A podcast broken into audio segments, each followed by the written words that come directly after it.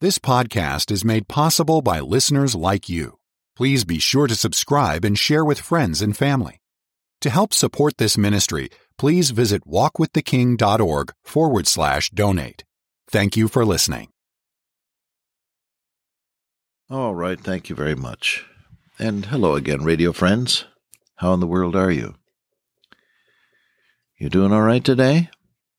Oh, I'm fine, praise God. No complaints. Happy to be alive and able to wor- uh, open up the Word of God so as to share it with you. I think the nicest thing the Lord has done for me in these past years is to give me a daily contact with thousands of my friends by way of God's Word. I try to put a handle on it so that you can get hold of it for yourself. God's Word, the Bible, is forever true, infallible, inerrant, eternal. Whether or not anyone reads or believes it, but it becomes of value to you when you apply it to your own heart. We're looking, you and I, at 1 Timothy 4:12, "Let no man despise thy youth, but be thou an example of the believer in word, in lifestyle, in Calvary love, in spirit, in faith, and in purity. You be an example of the believer. The uh, importance of uh, living a life that is in itself proof of what our Lord Jesus can do. That is something we must never, never forget. Let no man despise thy youth. The the fact that that uh, you're young does not militate against effective Christianity. I'm just looking now at at one of my uh, commentaries that said uh, at age 22, Gladstone was a member of Parliament. At 24, he was Lord of the Treasury. Sir Robert Peel entered Parliament at 21 and was Lord of the Admiralty at 23. Charles Fox became a legislator at 19, an age when young men are given to breaking rather than to making laws. Bacon graduated at Cambridge when he was 16, was called to the bar at 24.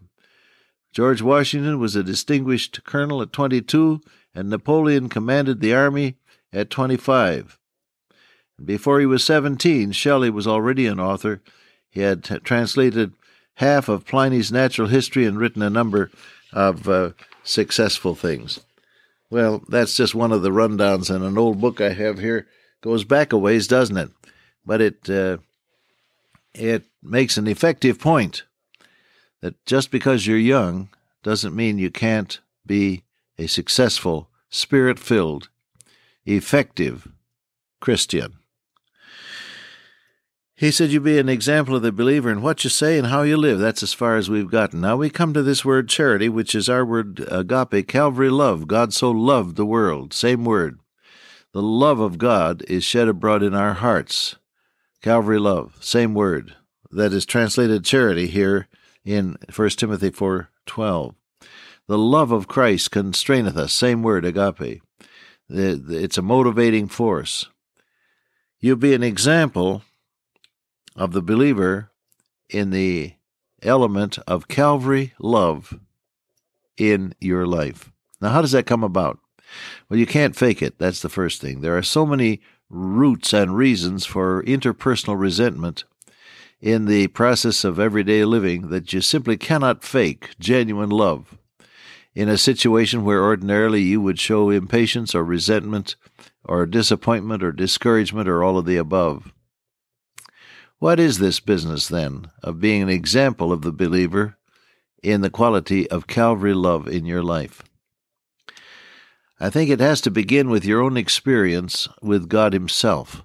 Thou shalt love the Lord thy God with all thy heart and soul and strength and mind, Moses said as he gave the commandments from Almighty God. The Lord Jesus reiterated the importance of that command. He said that's that's greater than the burnt offerings and the sacrifices and everything else. He agreed with the Jewish leader who said those words. He said, Thou hast well spoken. Now, what about this matter then of love? It has to start with your experience with the Lord.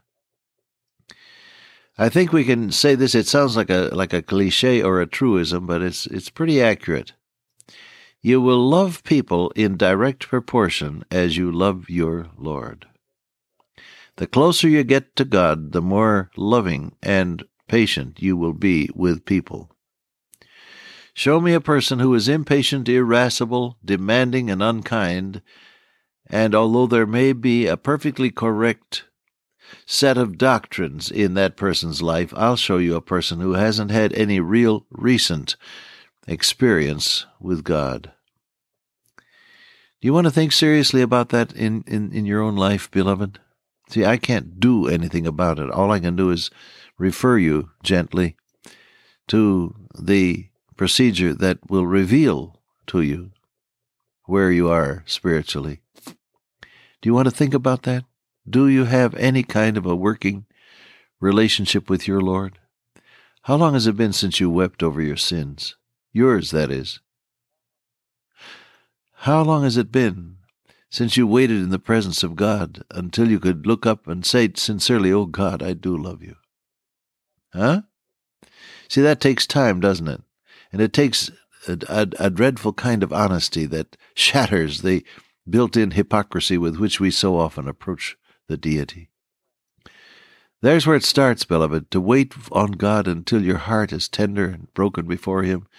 To this man will I look, said God, uh, said God through Isaiah, to him that is of a broken and a contrite spirit, and that trembleth at my word. You start with your relationship with God. That takes time. Wait on the Lord. Be of good courage. He shall strengthen thine heart. Wait on the Lord. How do I go about this? Number one, you, you must commit yourself to the Lord Jesus Christ as your Savior. Some of my listeners, I'm confident, have never done that. You may be religious enough to listen to this broadcast instead of turning it off in favor of some other secular program. Religious, but never have you really committed the control of your life to the Lord Jesus Christ? That's the start for you. But then once that has been done, as I said, it's a matter of waiting on God and walking with Him and and and worshiping Him and confessing your sins to Him until your heart is is is is tender and humbled before Him. And when you do that, you'll find the blessed Spirit of God praying through you in terms of of real love for God. No longer now do you fear him as the judge, although he is that. But now you have come boldly to the throne of grace, and you've found mercy and obtained help in time of need.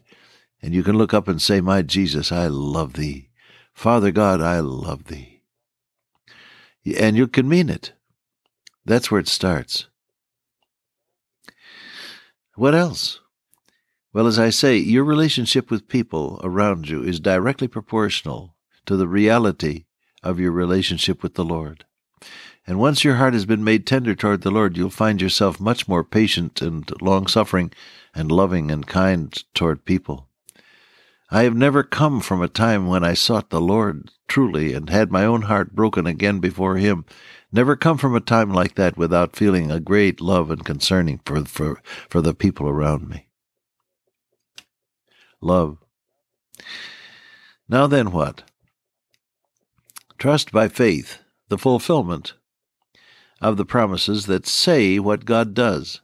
You see, you're saved by faith, aren't you? By grace are you saved through faith, and that not of yourselves. It is the gift of God, not of works, lest any man should boast. Saved by faith, you're kept by faith. You who are kept by the power of God through faith unto salvation, you're kept by trusting God. And the fulfillment of God's promises to you does depend upon the faith According to your faith be it unto you, Jesus said to needy people in his day. Believe all things are possible to him that believeth. And so you take the promises of God and you, you act upon them in faith. That's the next thing. And so, uh, take for instance the verse that we've quoted, I think, just a, a, few moments ago in Romans 5. The love of God is shed abroad in our hearts by the Holy Ghost who is given unto us. God says that when you make Him the Lord of your life, the Holy Spirit of God does just radiates God's love in your life, the Calvary love, the John 3:16 kind of love that we've been talking about. The Holy Spirit places within your life. Now then, what's the next step? Ephesians 5:18 says be filled with the Spirit. And that is a command to which you and I need to give obedience. How do you do this? By faith you invite the Holy Spirit of God into every separate sector of your life. O.J. Smith used to call it the rooms in your heart house. And by faith you invite him in to all of those different areas in your life and you trust him to fill them. And when you do and as you do, the Spirit of God produces in all of these different areas of your life evidence of the love of God. Then you follow the constraint of that love. You do what love dictates. 2 Corinthians 5:14 The love of Christ constraineth us because we thus judge that if one died for all then we're all dead and that he died for all that they which live should not henceforth live unto unto themselves but unto him who loved them and gave himself for them. Your love for Christ is going to control your actions concerning others. See, you don't start with people. I was walking down a street in Calcutta with Hubert Mitchell, my precious friend of many years, who at that time was living with Rachel, his wife, and some of his family in Calcutta as a representative of Youth for Christ. This was years ago. And uh, I was there as uh, uh, representing Youth for Christ in this uh, country and holding meetings all around that section of India under the leadership of our brother Mitchell. Now, uh, those of you who've been to Calcutta, you know that that uh, it's a it's a, a dreadful contrast of, of indescribable beauty and riches on one hand, and indescribable misery and poverty on the other. People every morning were being picked up from the sidewalk. People who had been who had died during the night, and they were carted off uh, in the in the in the cart, and other m- multiplied thousands living on the street and on the sidewalks, no home except a little square of, of sidewalk where they called that their home, and the the the concentrated misery in many lives and the careless riches in other lives. It just got to me.